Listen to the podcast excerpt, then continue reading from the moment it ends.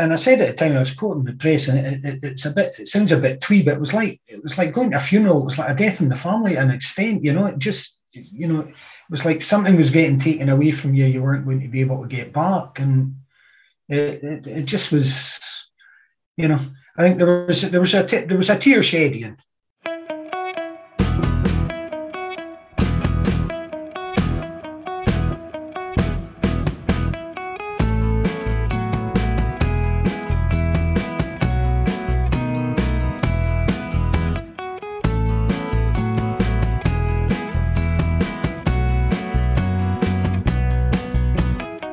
welcome to the Inverness Football Memories podcast hosted by Highland Football Weekly with me, Ian Auld. On this week's podcast, a man who epitomised Inverness Thistle. You could call him Mr. Kingsmills. He played more than 900 games over a 22 year spell with the club, widely regarded as one of the club's all time great players.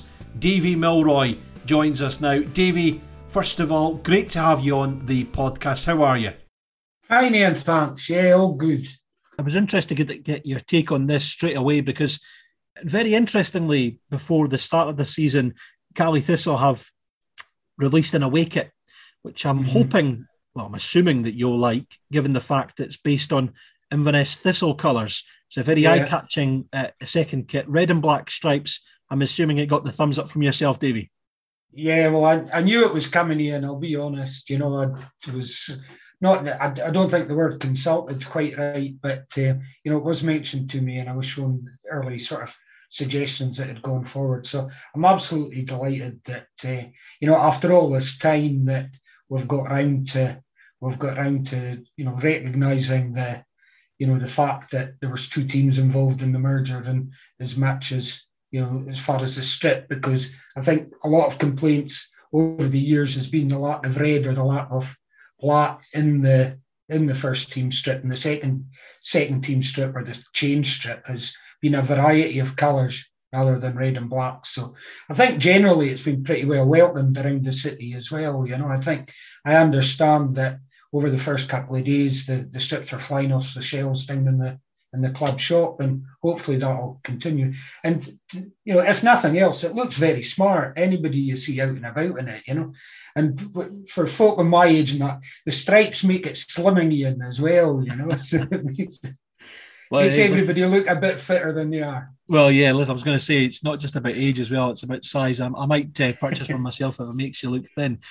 But uh, yeah, I mean, it's, it's going to be a story that we're going to feature on not just in this episode, but in, in many others. Obviously, the merger was a pivotal moment, if you like, in the history of of football in Inverness, and I'm no doubt we'll, we'll touch on that.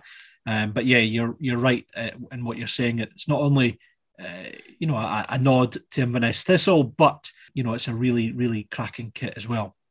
Davy, part of this project is really to to focus on on memories and not just your own memories, but no doubt, you know, the stuff that you will talk about today will reignite memories of, of perhaps people who, who saw you play, attended games. Uh, it'll trigger memories for everyone and get people talking about, about football, which is fantastic. Take us back then, Davy. Um, Inverness born and bred. You grew up in Hilton, is that right? Yeah, grew up in Hilton. I was a Shore Street boy till about the age of three, and my parents then moved up to Caldine Road in Hilton. Um, and it was a, a hotbed of football in Inverness at that time. There was a large number of boys that went on to play in the Highland League came out of the, you know, the, more the old Hilton, not the Hilton as we know it now, with the, the newer bits, but just in the fairly the, the smaller enclave, if you want, of, of Old Hilton, which was sort of bordered by Hilton Avenue and ran up to Caldine Road. In terms of uh, growing up, then was was football a big part of your um, your younger days? You know, in terms of, I mean, personally, I'm I'm based in Culloden, and it, it's fantastic. You know, I've got Culloden pitches. You know, a five minute walk, and I love. You know, my son goes down there and, and knocks the ball about on a regular basis. But it's great to see kids likewise doing that. I mean, growing up then was was football a big part of your life as a kid?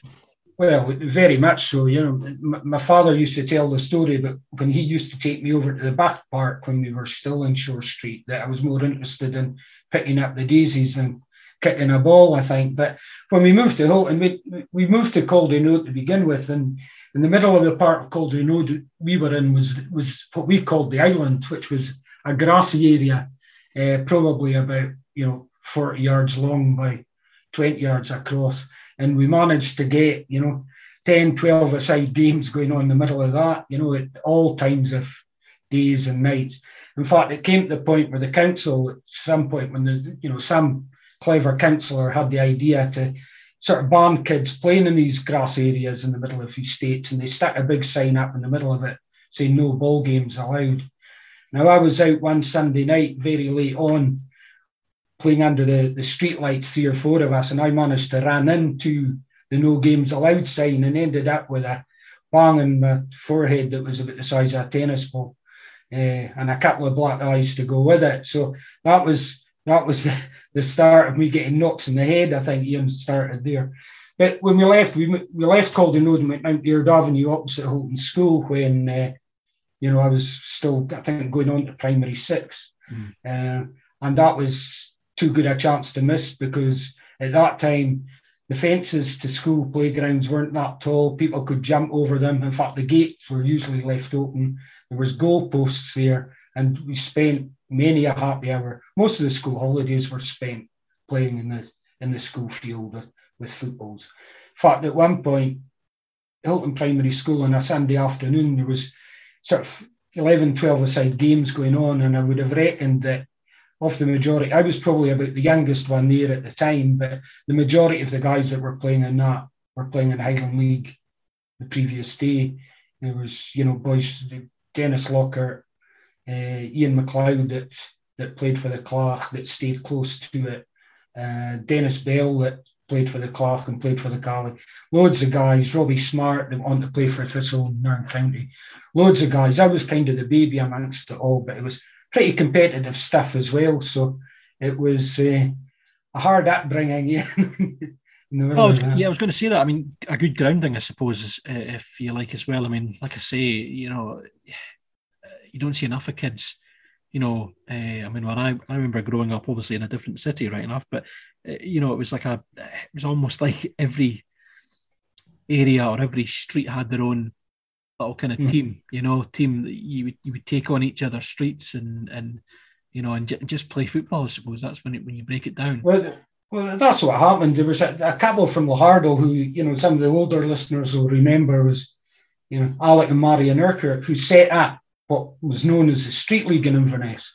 And that's what it was. It was it was boys from localities made up teams, teams from Dalneigh, from Lohardo, from the Merkinch, from Crown, and it was it was competitive as well. And you know, and, and it was the but the boys really ran the teams themselves, or had um, you know parents that that macked in and did it, and used to play twice a week at twice a week at the Bught pitches down there, and you know it was great. And you know things like that don't don't exist to the same extent now. I know there are, you know, sort of various sort of I suppose organisations operating at the moment. My grandson goes to Milton training and plays for them. And you know, there's I know that the the Fraser brothers do a lot of work at Balloon, and there's uh, you know other other places where there's there's work goes on. At, I know in the school in Drake is here, there's there's things going on, but the schools themselves aren't you know they, they associate with it, but they don't actually organise it. it.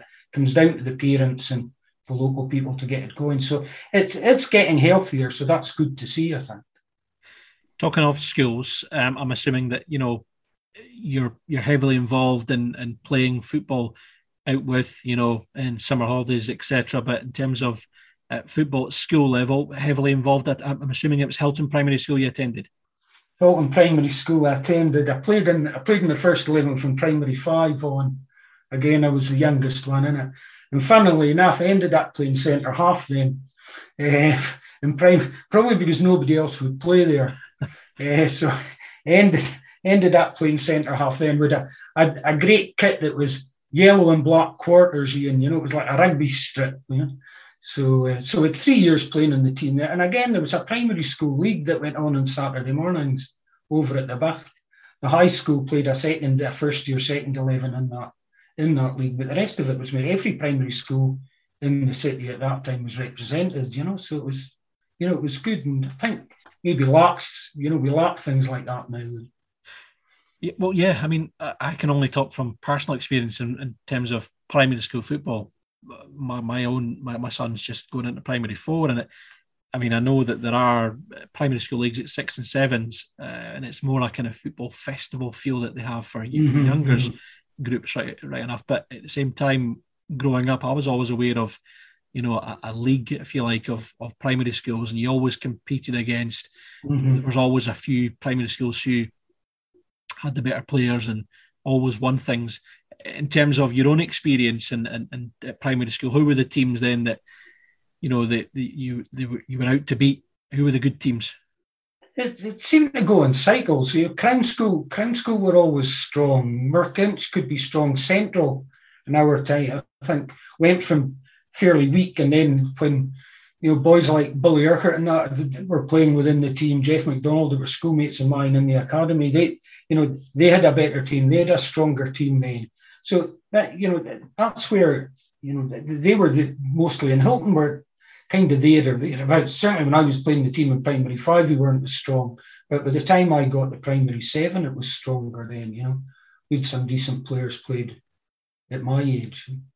And I think the thing with Inverness as well, I mean, Inverness is obviously growing by the minute, but back then, I'm, I'm not saying it's it's uh, it was it was small by any stretch of imagination, but you know, in terms of you knew, I'm assuming you came up against guys that you would come up against and, and even indeed play with, as you mentioned, a couple of guys there and mm-hmm. used to come as well. So there was that. You're almost aware of who the good players were from an early age. Yeah, I think that, yeah, that's that's exactly true. You know, the, the reputations go about. You know, you know, in the sort of the two three years before me, the two the two best players in Inverness and at primary school level, and their names their names sort of rattled about were Alistair Titchy Black, who was in Central, and a certain Gordon Fife, who was in Crown, used to get the reputation of being a good player. You know?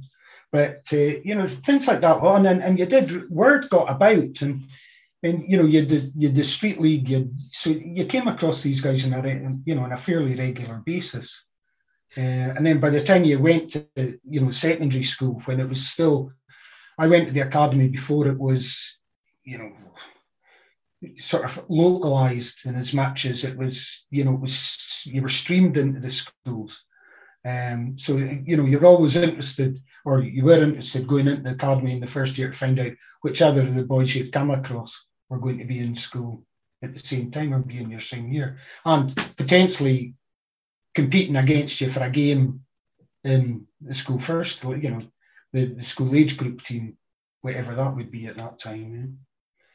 Football's a, an obsession of of many people, um, including mine, and I'm assuming you know, it sounds like you were involved from football from a very early age and, and, and got the bug quite early on.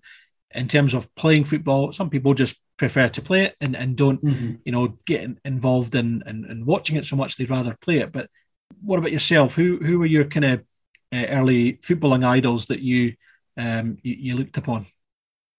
It, funnily enough, it tended to be at a higher, you know, it, it tended to be at Scottish level rather than at local level. Mm-hmm. Um, yeah, I'm a Rangers man, Ian. Sorry, I won't so, hold that against you. Yeah, you know, and it was, it was always around that. You know, the pictures I had on my wall were of Colin Stein and Willie Johnston and, and players like that, you know, and that was it. Highland, you, you, used to see boys in the street, you know, players in the street, Highland League guys in the street, you know, and speak them in the way passing. And it didn't seem such a big deal then, you know, with Inverness being fairly small, you know, you you sort of got to, so you didn't really hold these guys to the same extent as you did the the, the sort of guys that were playing at a more senior level. And of course, we'll go on to talk about. It's quite interesting. You mentioned the, the Rangers connection there because there's a couple of meetings with Celtic, which we'll go on to talk about uh, l- later on. Mm-hmm. Um, in terms of, uh, you mentioned there, obviously, um, you know, you, you were a Rangers supporter and idolised, you know, Rangers players growing up. In terms of the the football in Inverness, I mean, were, were you a an attender at, you know, Kingsmills, Telford Street, Clark Park, for example? Yeah, we went to games. I went to games with my dad fairly regularly, you know, and it, it, to a large extent, it depended on what game was on in the time, you know.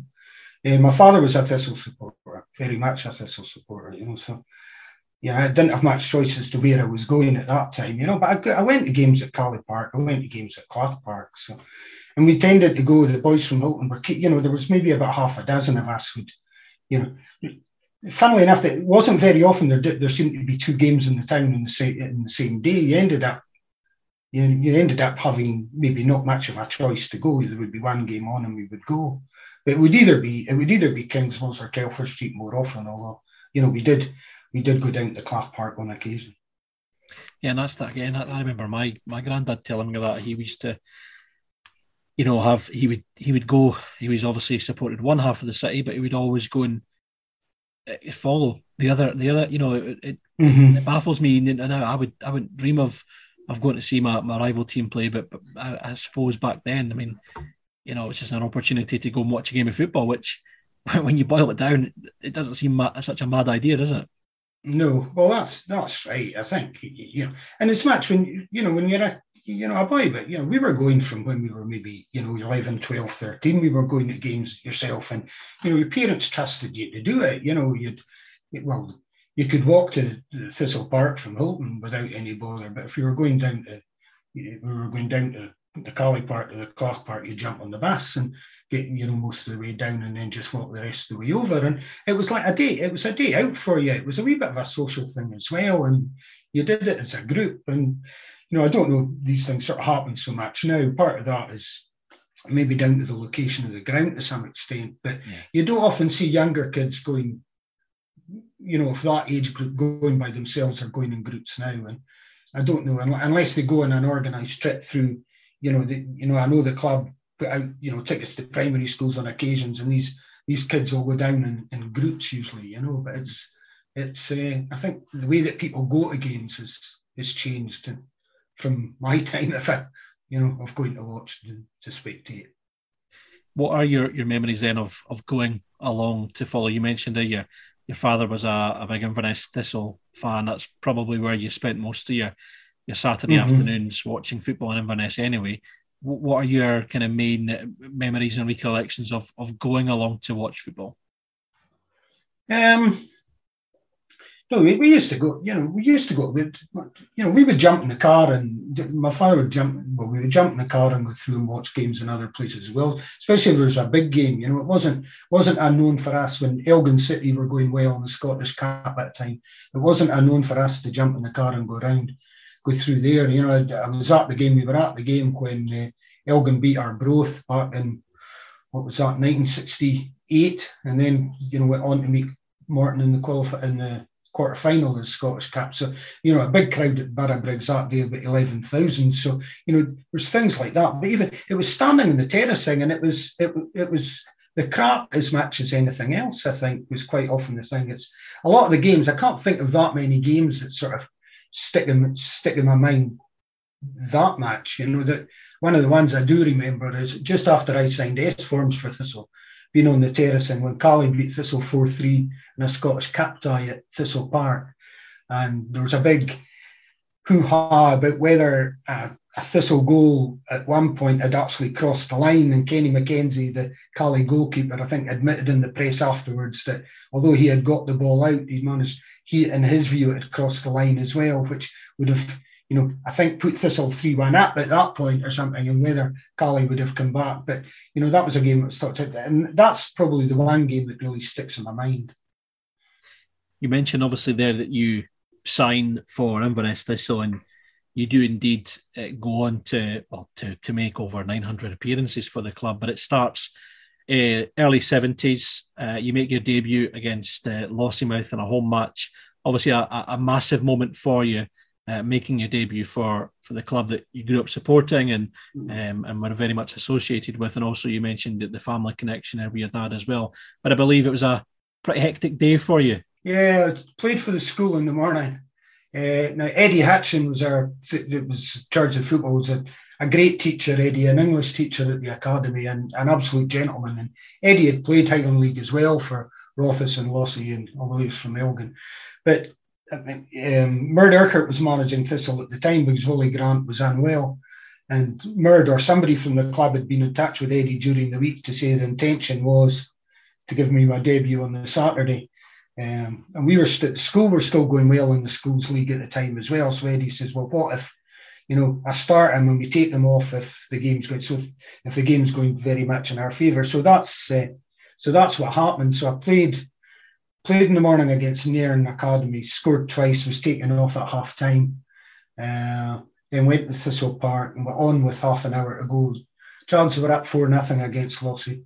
Uh, very nervous in fact, Sandy Cuthbert, who played quite a number of games for Jags and went to you know for us after that, Sandy was sitting beside me on the bench in the days of one sub, and it was before dugouts as well. It was an old wooden bench in front of the stand at the Jags Park, and I couldn't get my tracksuit bottoms off. I was that nervous.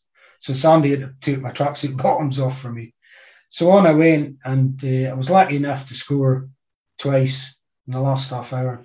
Um, they were both screamers as well. You know that, that match I remember the first one, and Brian Mackay was playing in goals. Brian, an Inverness lad, playing in goals for Lossie.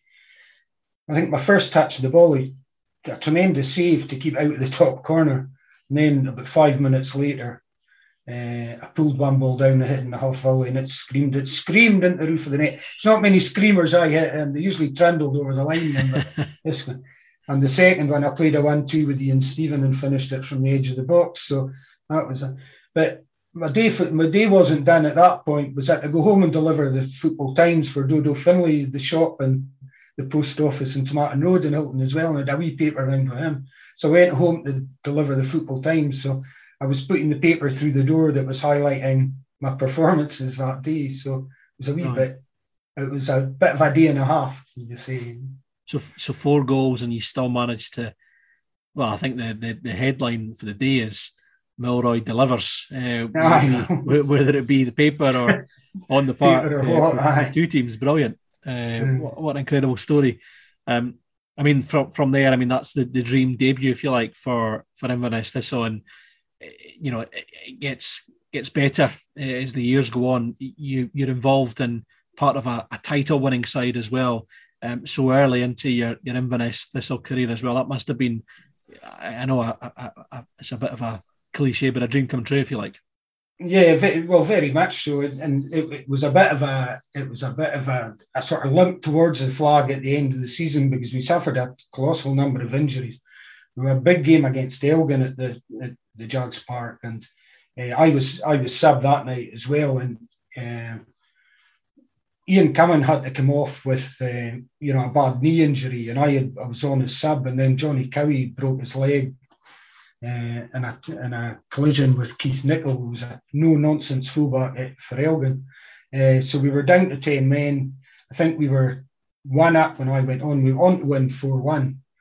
And uh, Elgin didn't score. I think Jim Gerard, went on to play for Caley, scored with the last kick of the ball to, me, to give them their consolation goal. But that was one that everybody thought after we'd won that game that we would go on to win the league. But the injuries took their toll. And I think I, I played quite regularly for the last you know 10 games i think i started most of them but i must have played with about four or five different strike partners in that time there was people coming in on trial from aberdeen junior teams uh, remember playing with dennis notman who played for went on to play quite regularly highland league for a couple of clubs from down east particularly Huntly, i think. And there was one or two others. Jockey scott's brother davy scott played a couple of games for us as well. Um, we went to Fraserburgh, a trialist goalkeeper. So we limped towards the end of the season and managed to um, get to the stage where I think we uh, ended up playing Ross County in a in a playoff match at the Caley Park after and Caley had beaten Elgin to sort of open it up for us to play Ross County in the in the playoff.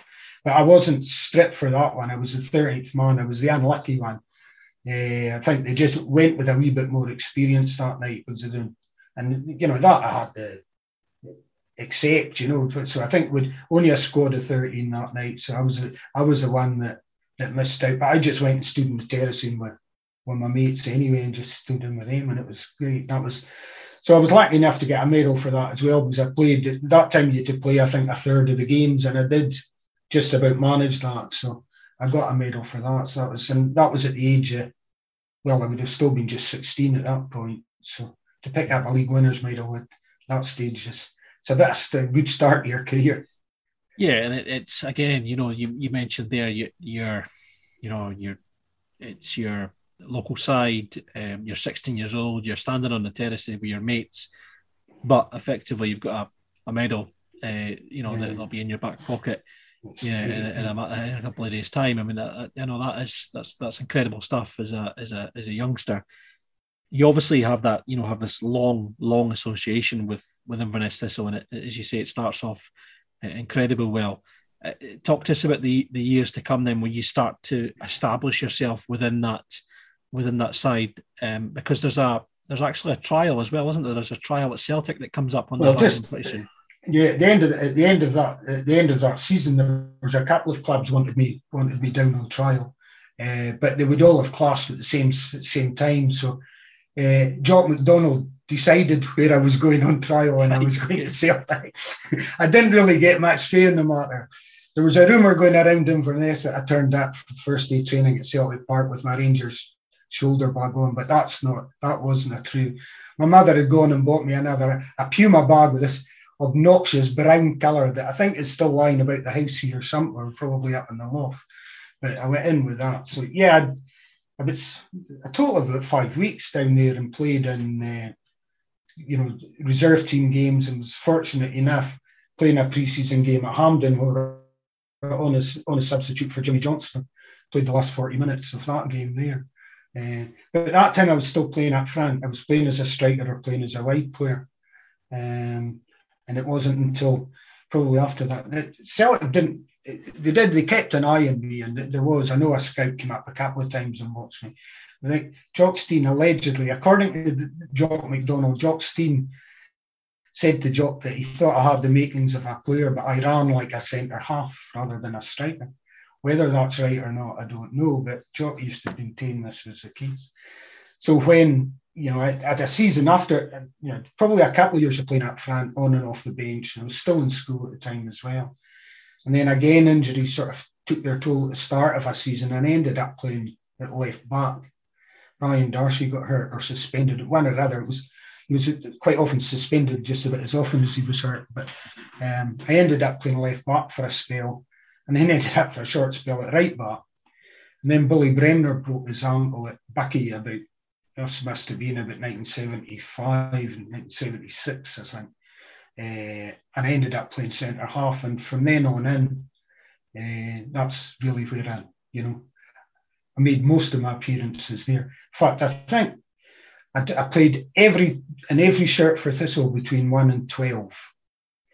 Definitely, and it ended up in goals. I was the standby goalkeeper if sending sendings off or uh, injuries took place. I, I, was the nominated one to go in goal normally. So, uh, but there's another story about that. We'll maybe save till later on.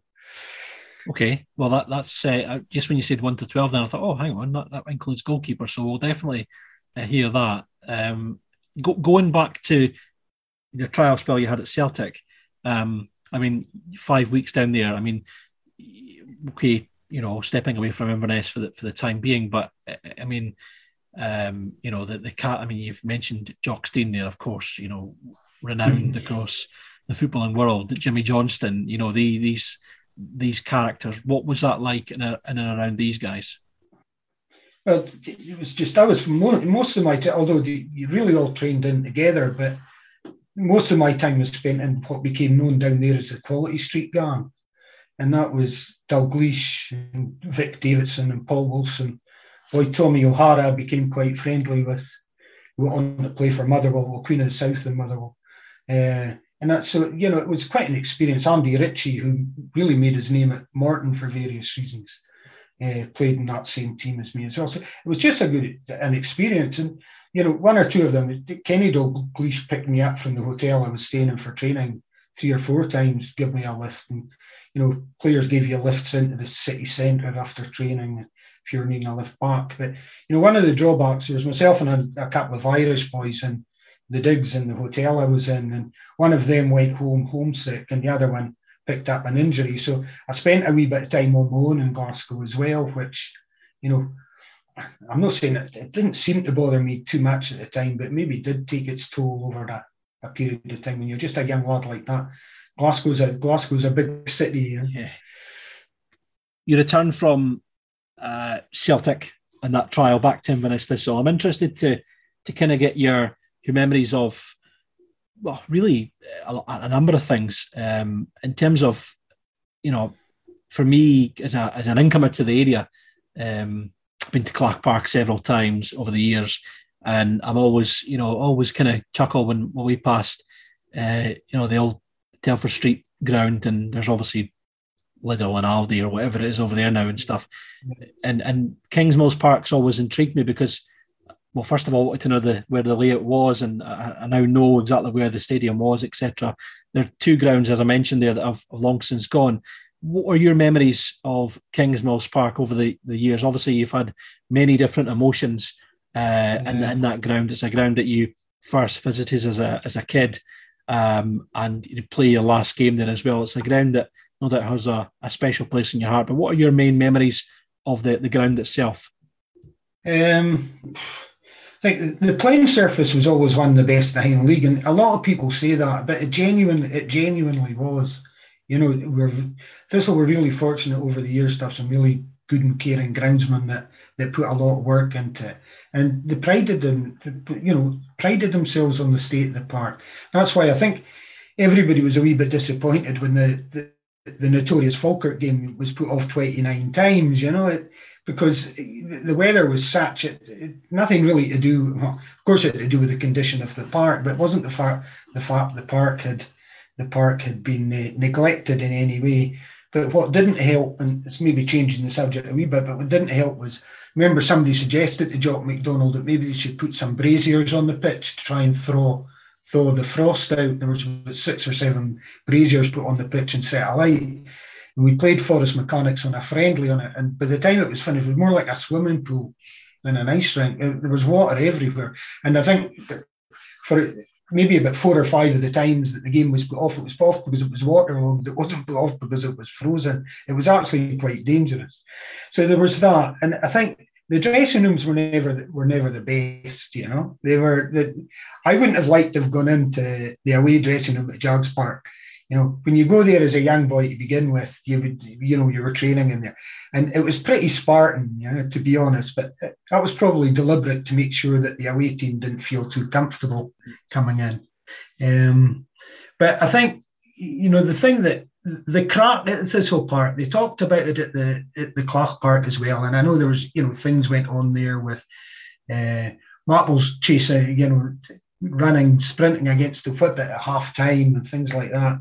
Um, but you know, some of the crap that came out of the halfway line in the Thistle Park was where the you know the hardcore support was was was absolutely priceless. You know, a number of my friends stood in there, people that I, that I got to know over the years that were regulars there, and some of the comments that came out of there, and it was it was a joy to play in front of, and um, you know, it was it just I think that's it's probably just you know how much to enjoy it, and the, the family atmosphere there was within the club as well. You know, everybody got on well. They, they still do. A lot of the guys we still meet up fairly regularly, and and you know it was you know it, it was one big you know pretty happy family for all you know some folks say you know people you know stab boys in the back and things there was never anything like that going out going on at the Jags Park I never th- you know always thought and you know I think anybody that came and joined us and played for us were for any length of time seemed to really enjoy enjoy their time there. You know, there's still,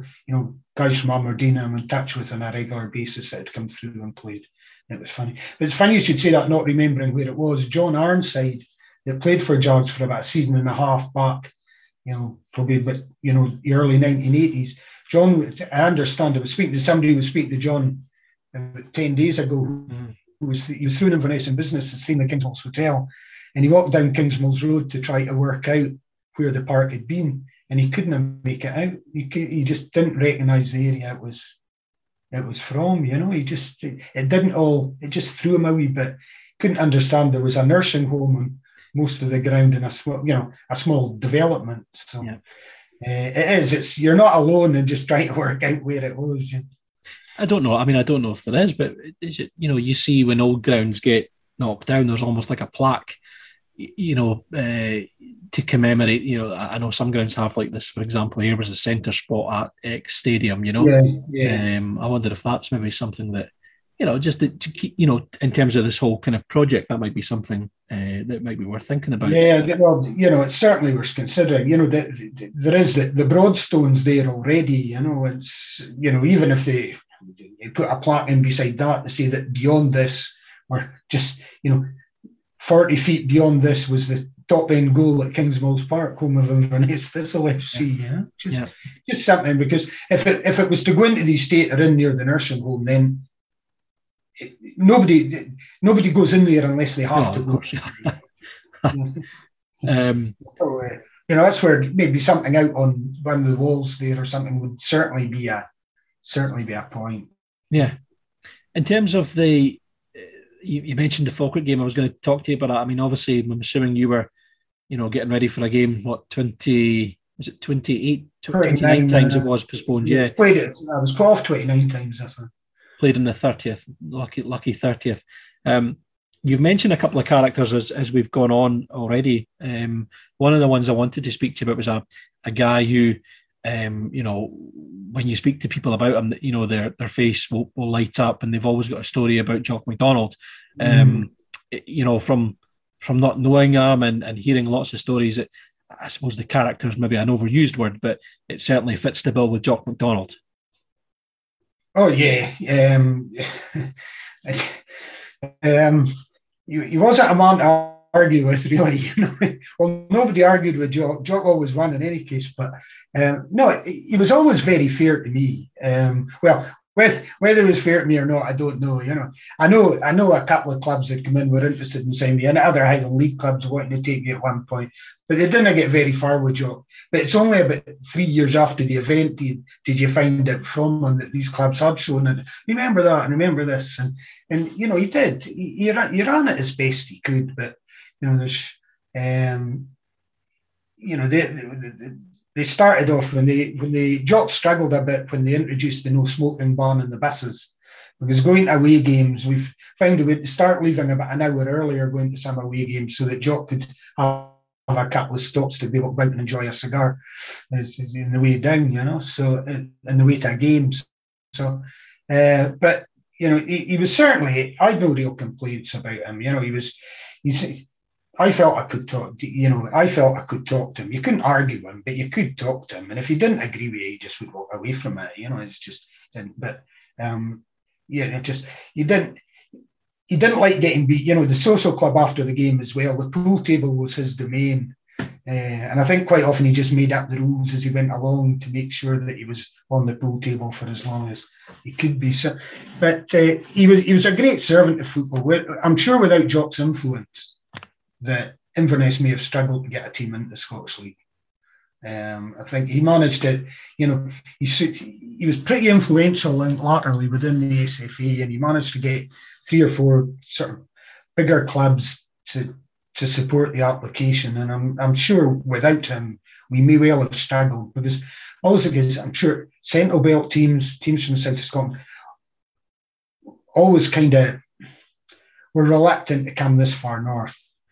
Um, you know, it's it seems that the A9 is three times Mhm. longer travelling from the south of Scotland or from the central belt than it is travelling from Inverness and going south. Yeah. Um, you know, and it, it's fair play that ourselves and Ross County have managed to, you know, it's it still attract players into this area. And once you get guys up here, then they love it and they tend to stay, you know. You um well you mentioned we'll go on to talk about the merger right enough uh, later on, but you when you start out as an Inverness Thistle player, Inverness Thistle almost got into the leagues. They missed out by a vote to uh, Ferranti Thistle uh, in Edinburgh. So you, know it could have been a very very different situation. Uh, but of course, we all know that what happened in, in years to come. When you mentioned there about bigger sides coming north, Inverness Thistle into the eighties then had a you went on this fantastic cup run um, during the mid 80s as well and, and put Kilmarnock to the sword at Kingsmills Park uh, before setting up a, a real mouth-watering uh, trip to, to Celtic Park. And of course, we've already talked about your connections with that club. Um, in terms of Kilmarnock, first and foremost, you know, Kilmarnock are, of course, a you know a household name in, in, in Scottish football. Uh, talk to us about that day and putting them to the sword because that was a that's a big day in North football. Yeah. Um, I think finally we kind of fancied our chances. They were struggling at the time, but we were struggling. We were sitting second or third bottom of the Highland League at the time. Uh, a lot of that was because off cap commitments would probably played fewer fixtures than a number of the teams for us. But I think we'd only won one game at home all season, one or two games at home all season before that. But the week before, because of the way the weather worked, we played Spartans at home one Saturday.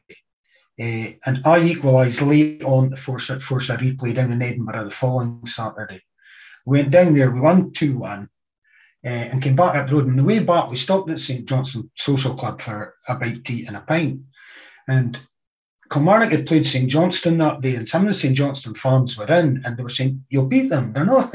They're no great shakes. You've got every chance." So we sort of felt we had a bit of chance, and then the way the pitch was on the day, it was it, it was a glorious day, but it was frozen hard. It was solid. It was flat, but it was solid.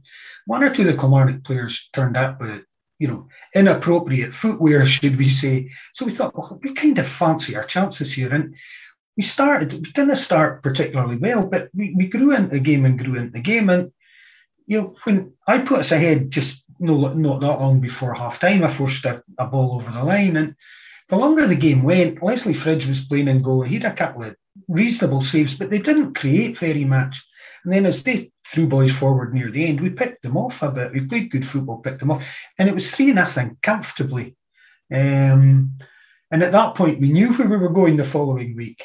Um, so you know, we had a bit of, you know, we had a bit of celebration, uh, but you know, it was that was the game the Kilmarnock fans turned on their then manager Eddie Morrison as well.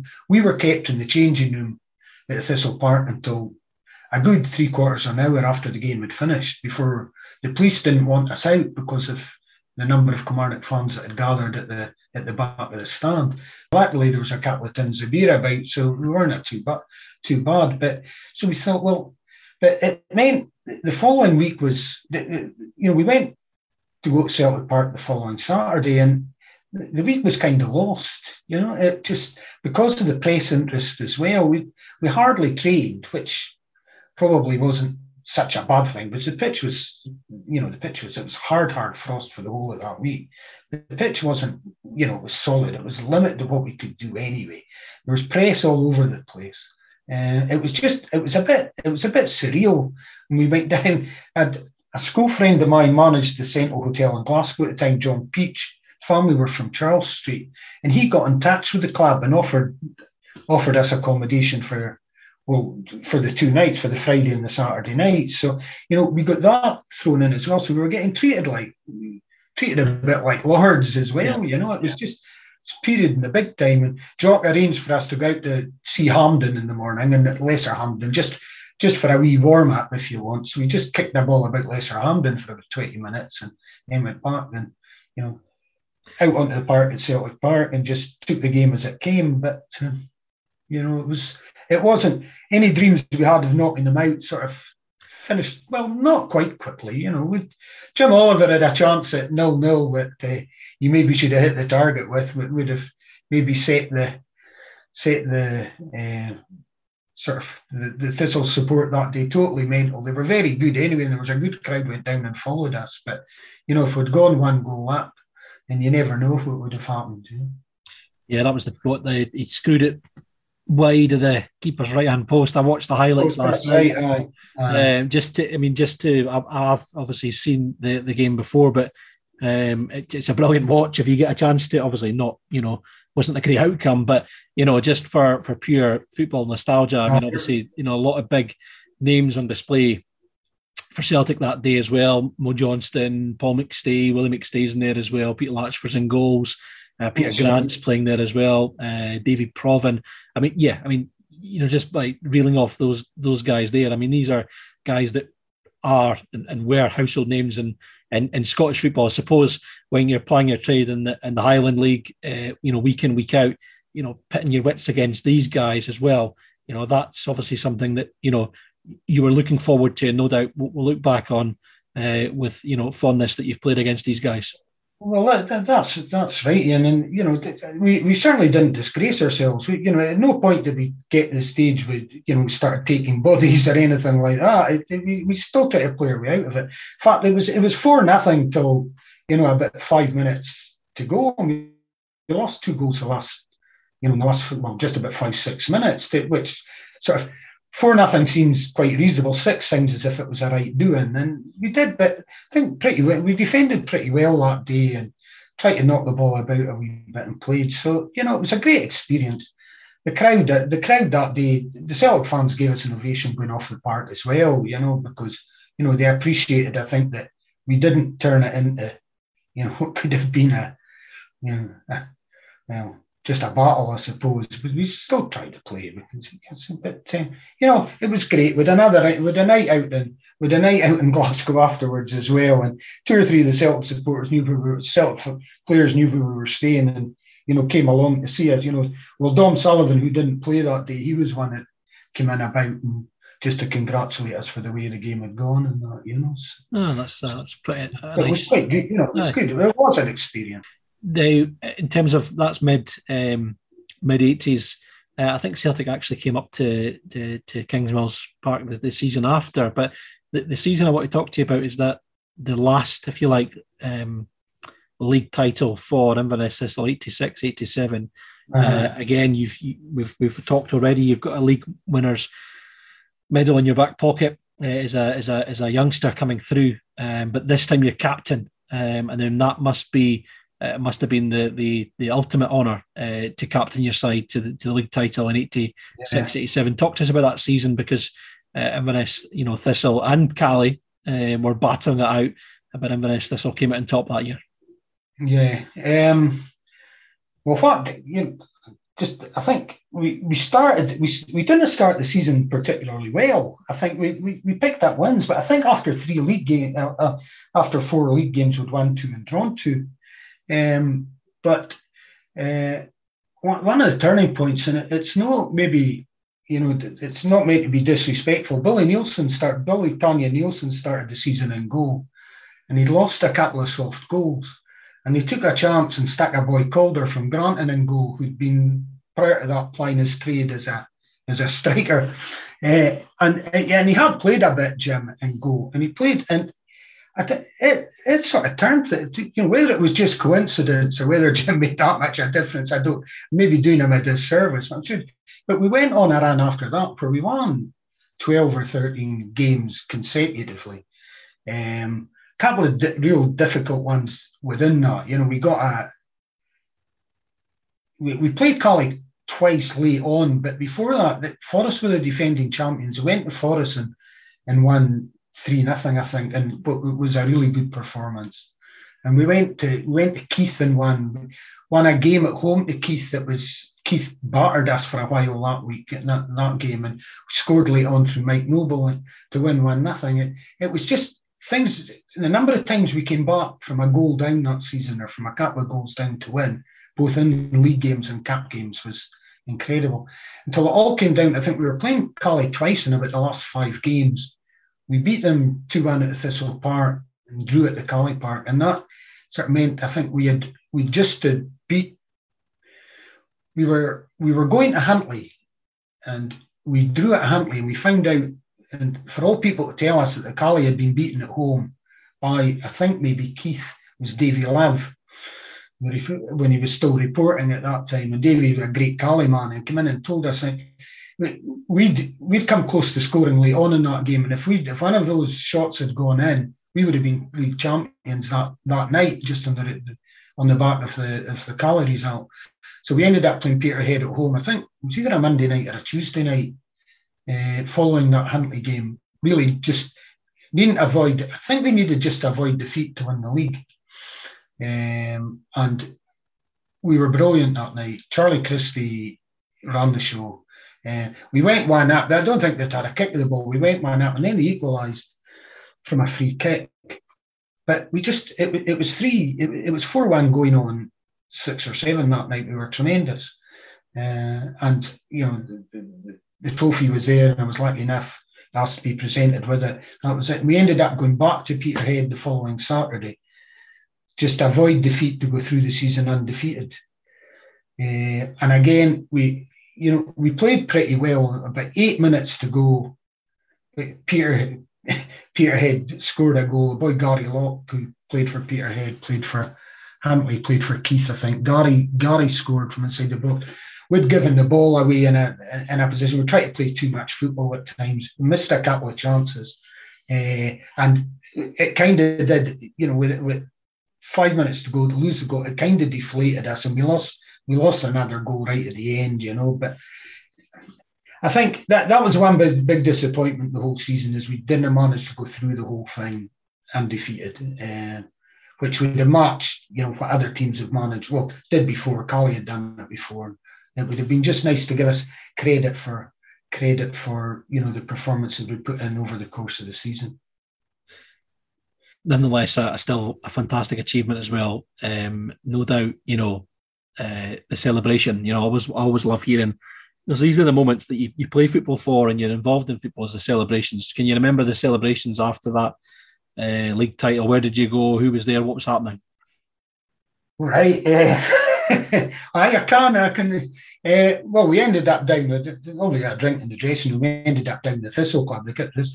But at that time, Dillinger's was still on the go in uh, upstairs in the old Queensgate Hotel. And Rob Mulheron, who's known as, all, I think was manager or whatever of that time. So we we were invited in there.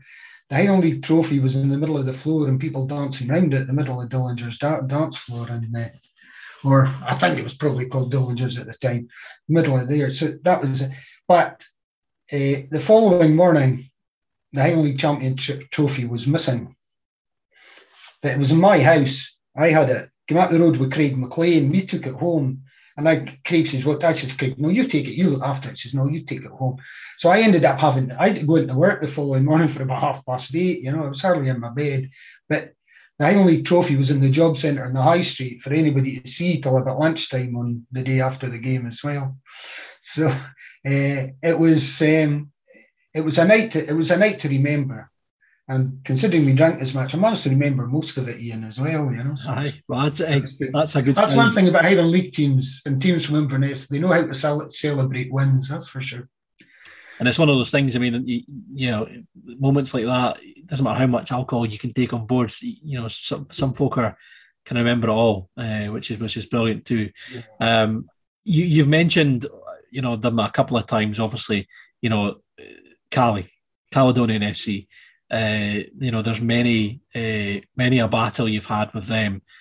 I mean, you know, in the cold light of day, which is which is brilliant. There's that kind of real good uh, spirit between ex players and, and things like that. You know, there's a real kind of there's, there's a lot of players who've played for both.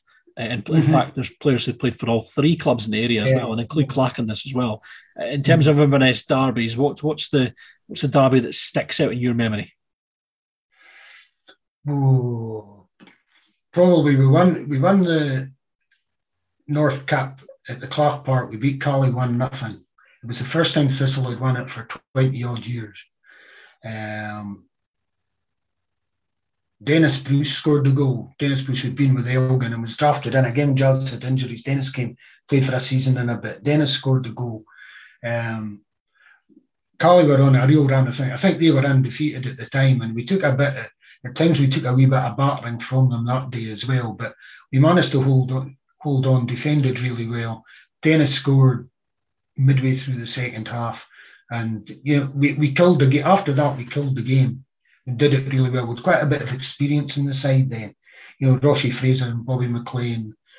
You know, myself was getting more experience then as well, but Dennis up front. So that's probably one that I remember. My biggest regret is I never won a league game at the Cully Park. In all the years I played for Thistle, I never won a league game at the Cully Park. Won my fair share of cup ties, but never won a league game there. Okay, right. But yeah, cup you won cup games, so but as aye, yeah, ah. it's. Uh, I was going to say that there's a. Uh, yeah, cup cup games are the consolation, and, and listen, you beat them to league titles, so there's always uh, that that you can have over them as well. Yeah. Um, we've mentioned it a couple of times, and it's going to be a, a, a common uh, word used through most of these podcasts: the merger. Um, mm. When did you first hear? You know, when, when did you first hear about the merger? Um, well, I was probably in a wee bit of fortunate position at Thistle Park, and you know, because being team captain and that was involved. Well, wasn't involved too much, but I was, you know, sort of well, probably wasn't kept up to date. Because obviously there would have been things going on that I wasn't aware of, but probably quite early on the final season.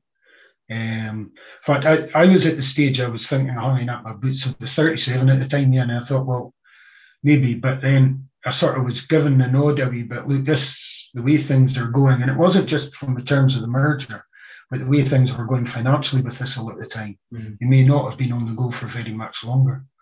Um, so you know, I, I was kind of asked, look, can you see this season coming up out, and we'll see what happens from there. Yeah. Um, so we knew it was coming.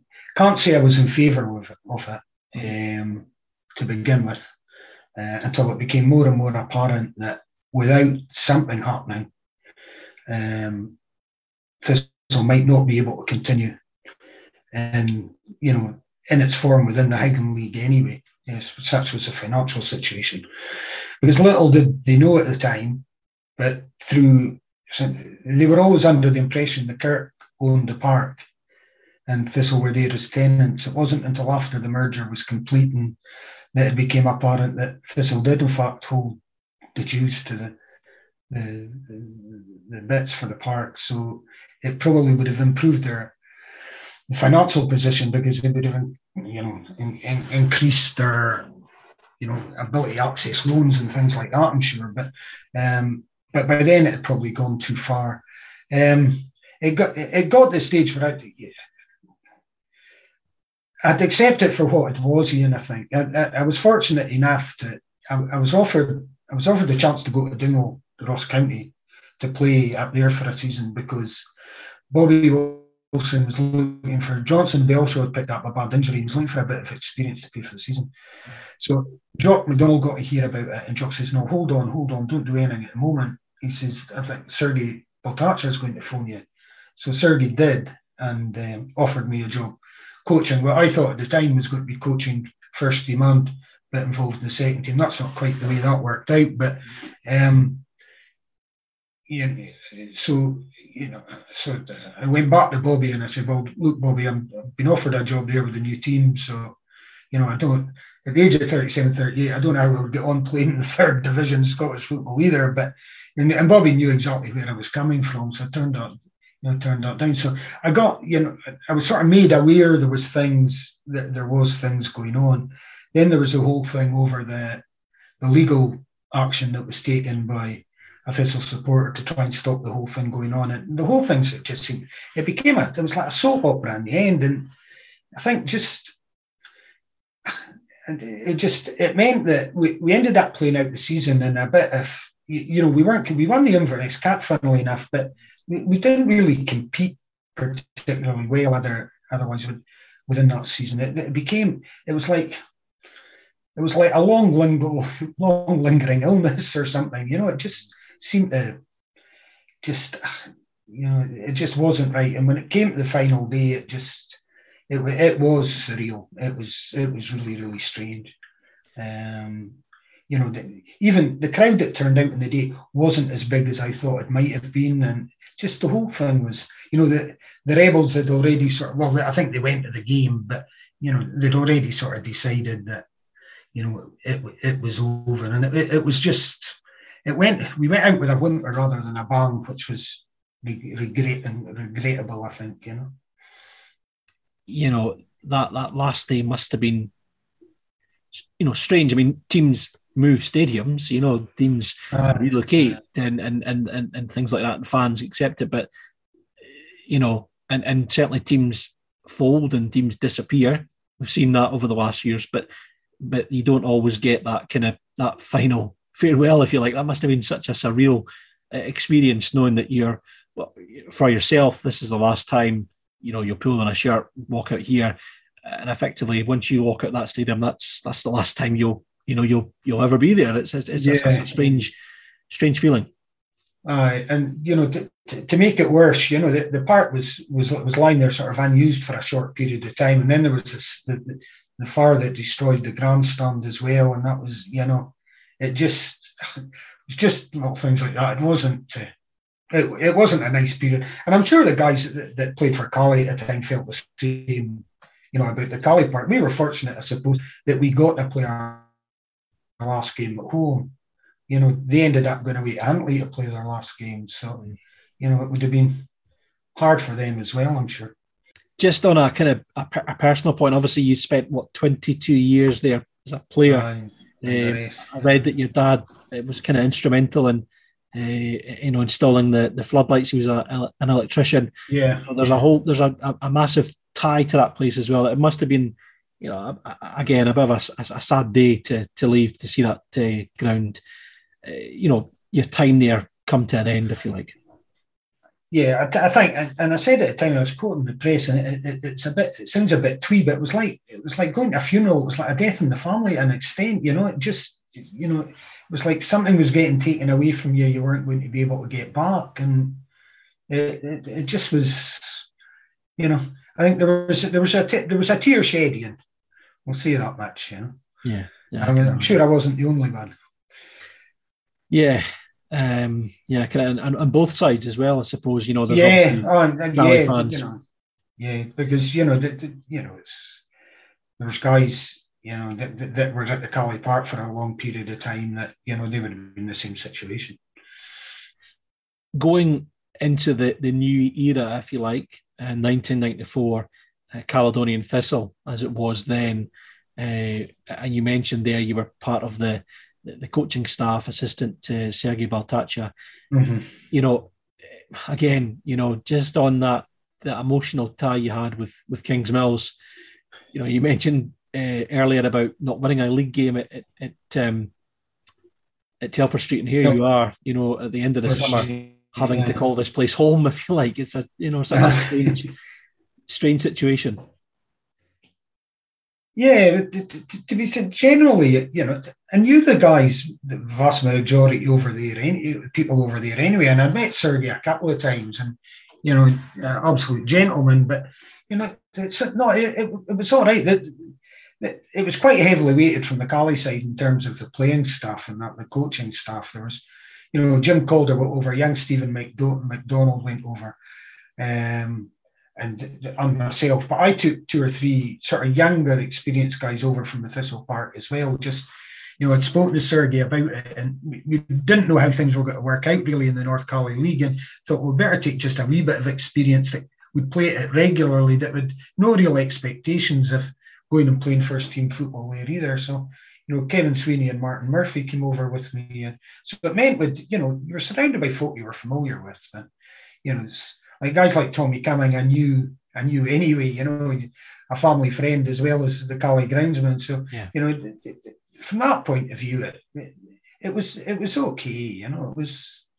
Um, I don't know if everybody got treated as well as I did, maybe, but you know, most of the were fine with. You know, there's you know players that came in new that hadn't played for their club as well, and I think that was important. That you know they they were coming in, boys like Ian Stewart and um, you know, Brian Thompson, guys like that, that, you know, although they played Highland League, they hadn't played for either of the Inverness teams. So they had no loyalties, you know, either way. So, you know, and I think that helped a bit as well to foundations of the new club. So, and how uh, was that first season? Because that that is Inverness, if you like, in terms of the city of Inverness with its with its own mm. senior side in the in the Scottish senior setup. Now, as we all know, we mentioned, of course, you know the Central Belt teams and still are reluctant mm-hmm. to, to come north, and you, you know you think they were traveling to the end of the earth. But mm-hmm. in terms of you know, for a guy like yourself who's played Highland League, and yeah, obviously there's a few uh, big trips in there, right enough. Don't don't get me wrong, but in terms of that, you know, that familiarity, in terms of that, you know, you know your own patch, you know exactly what's mm-hmm. through east, um, but then you're you're faced with you know teams in the central belt, you know the the, the glamorous uh, sorts of East Stirlingshire and, and, and teams like that, Coatbridge and things. You know, in terms of how did you enjoy? How did you adjust to that uh, that that new surroundings? Well, I would, you know, I, I travelled with it. I travelled with the first, but I spent most of the most of my time with the with the second team, which right, okay. isn't really what I thought I was signing up for, but it's just the way it panned out in the end. But so you know, I was I was going to places like Falkirk and Invergordon and Alness rather than uh, and Tain rather than going down there. But if the second team weren't playing, then I did travel with the first team. Travelled sometimes midweek games as well. Mm-hmm. So you know, we go down to places like Cowdenbeath. Funnily enough, we were down. We went down to Cowdenbeath on I think it was Boxing Day. At first, if it wasn't Boxing Day, it was the twenty seventh.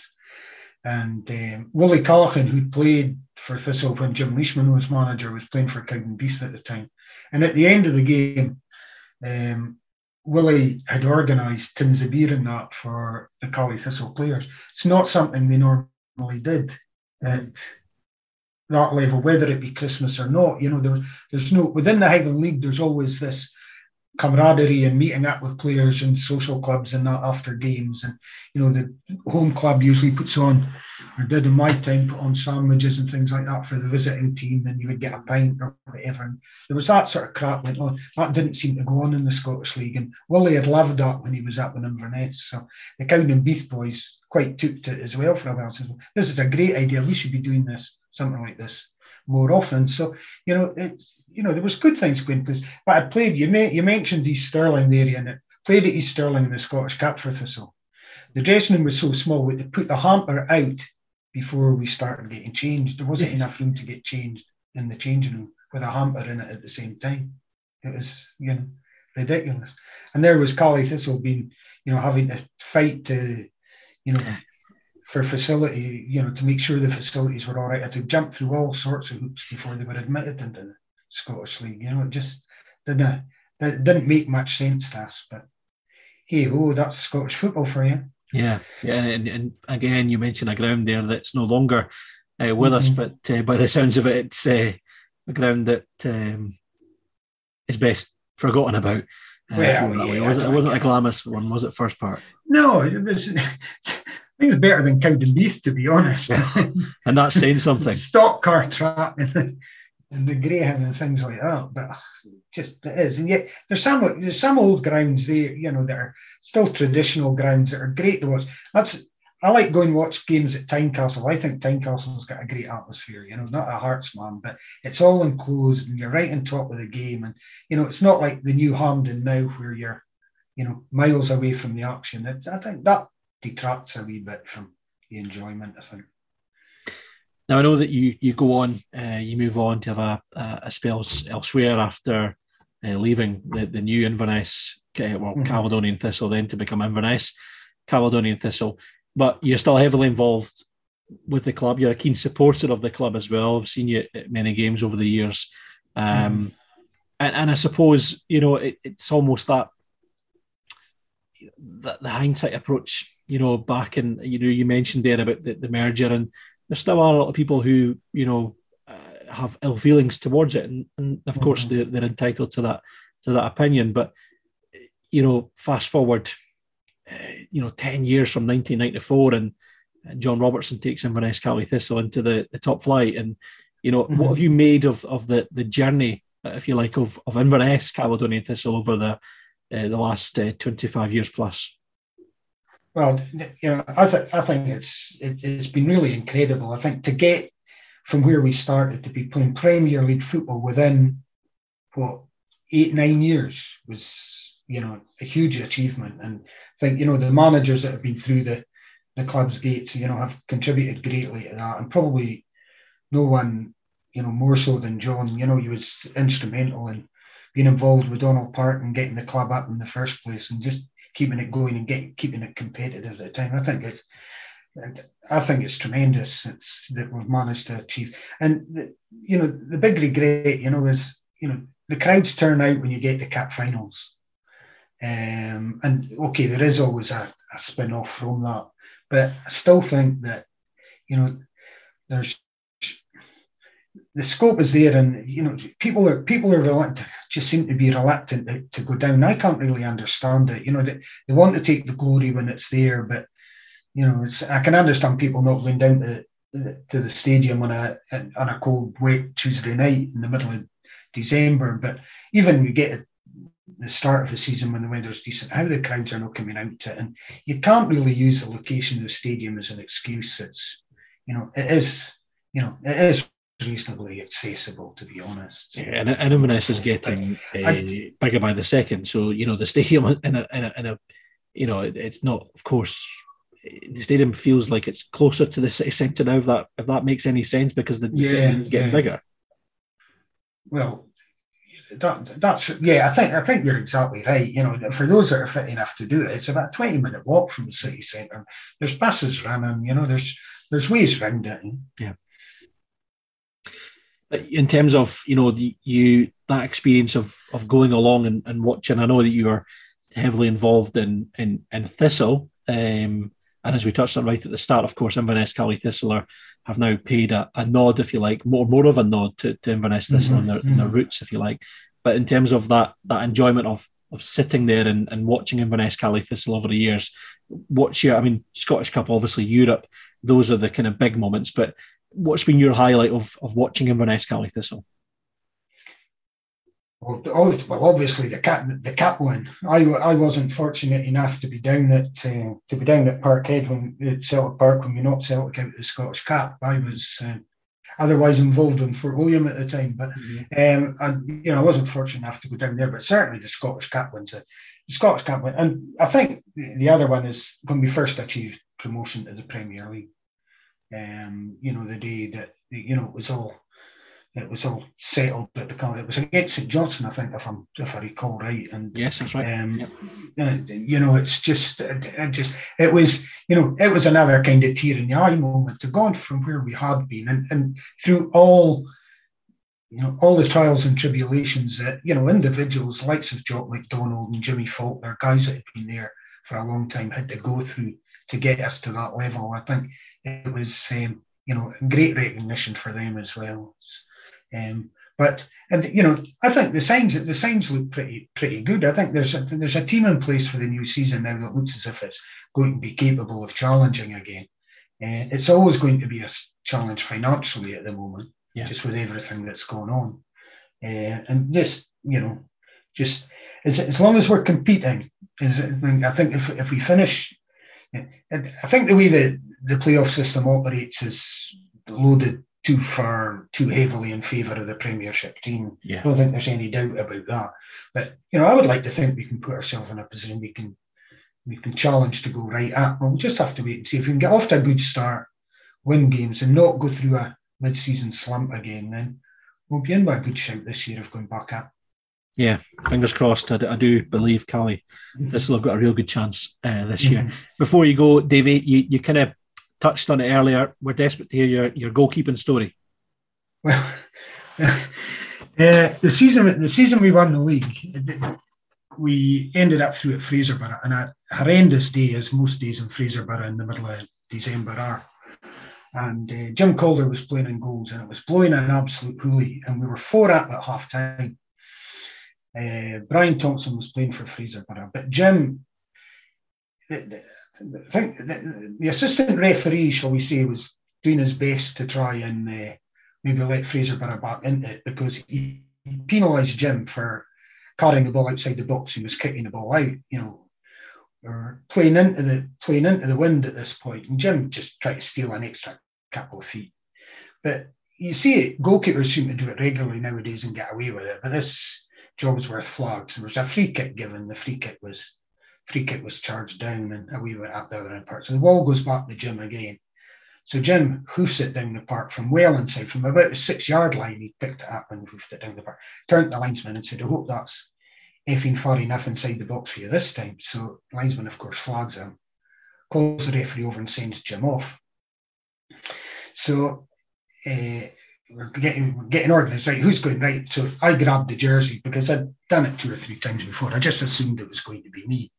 Brian Black says, I don't know if that's a good idea. Playing maybe it'd be better leaving you just you get you and Mikey Andrew just win the ball in there and get down the park. Who wants to go and goal? So John B and Bino, I'll go in. I'll go in. Right, okay, Bino. Oh, I've played in goals before. I've played in goals before. He says, right, okay. So first thing he does, he goes in goals and he stands. He's got the ball in his hands. The, the, knock the ball back and give him a feel of the ball. He's got the ball in his hands. And we sort of cleared out of the box, the defence cleared out of the box, and he started shouting down the whole length of the park.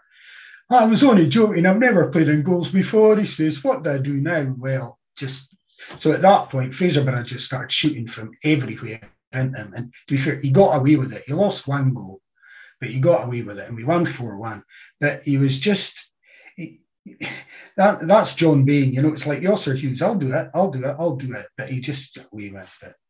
Um, and that, that was him. So that was so that was Jimmy. So the next thing later on the same season, Billy Nielsen was playing in goals. Jim was injured, and Billy hurt himself. And John Bain again picked up the shirt to go in goals, and Brian ran across, ran onto the pitch, ran across, grabbed the jumper off him, and threw it to me and says, "No, no, Bino, we saw you at Fraserburgh. You're not getting in goals again." So I stuck. I got myself stuck in goals again, man. So that's uh, that's that's the story about John Bain and goalkeeping. So. And you claim to have played in goals for Jags before, but uh, I suppose he did. Uh. And at the end, what was the final score in both those games? The one that John well, was involved in, the one you were involved in. Well, we did the, the final. The final score at Fraserburgh is we won four one, oh, and the Rothes game. I think it finished. I didn't lose a goal, and the, the, times I played in goals that season was two or three. I didn't lose a goal. I think it was two two when when Canyon went to go off hurt, and it, it finished two two. So uh, I did quite a good. I can't say the same for where I ended up in goals at the Caley Park. I lost three or four that night, but uh, that's another story. What and and for and goals for Thistle at uh, Caley Park against against Caley in the that. Caley, yeah, uh, an Inverness tie, I think it was, and Billy, uh, Billy Nielsen was sent off that night, so I ended up in goals that night as well. We beat seven one. Oh, geez, right, okay, right. We'll we'll gloss over that. I'll gloss over that one. um, so so goalkeeper, uh, defender, striker, uh, Davy, um, you done it all for Inverness Thistle, and uh, and yeah, it's been brilliant uh, looking back over over that um, you know period of, of your life. And and hopefully, I mean, you've shared a lot of stories and a lot of memories. There's a lot of names in there that will no doubt that will that'll, that'll um that'll spur others on to reminisce and and and, and they'll remember things of you know that they've uh, they've watched and, and and been involved in, and no doubt people will be talking and and and, and thinking back and, and reminiscing in a good way about uh, some of those memories. Uh, Davey, it's been brilliant to to have you uh, from with me this evening, and I really appreciate you you giving your time uh, to chat and, and also to share you know your stories and your memories. So thank you very much. I think you know this whole project that's going on here is really really useful. You know, and um, I think that it's it's becoming you know even the the tie-in with the dementia sufferers and association there. I think it's really good, and it's important that if people are in a position, they're fortunate enough, like myself, to have that sort of memory and can have this sort of chat. That you know, we do they make themselves available to likes of yourself to have these because there's plenty other guys out there that have got stories to tell. You know, I think uh, I better I better mention my big mate Billy Urquhart. He'll be he'll be worried if we, he'll be worried if I don't slip him into the conversation at some point. But yeah, I don't know if you've spoken to Billy yet, but it's the sort of thing he's got. He's got stories as well from the Caley point of view that are that are you know really good. And Billy was fortunate enough to play a couple of games for Caley Thistle as well. You know? mm-hmm. Mm-hmm. So no, don't worry about uh, Billy is is on the on the radar. He's on the agenda, is he? Yes, so uh, we'll get. Give him plenty notice, though. Yeah. We'll get. Uh, he keeps saying, yeah. we'll get Billy on at some point. Don't worry about that. Um, Davey, once again, mate, thanks very much for your time and, no, and thanks bother. for speaking to me. No, I enjoyed it, Ian. Thanks very much. Well, a massive thank you to Davy Milroy for sparing some time to talk to us about his career uh, this evening. You can find out more about the Inverness Football Memories project. They have a website full of stories, archive material, and more.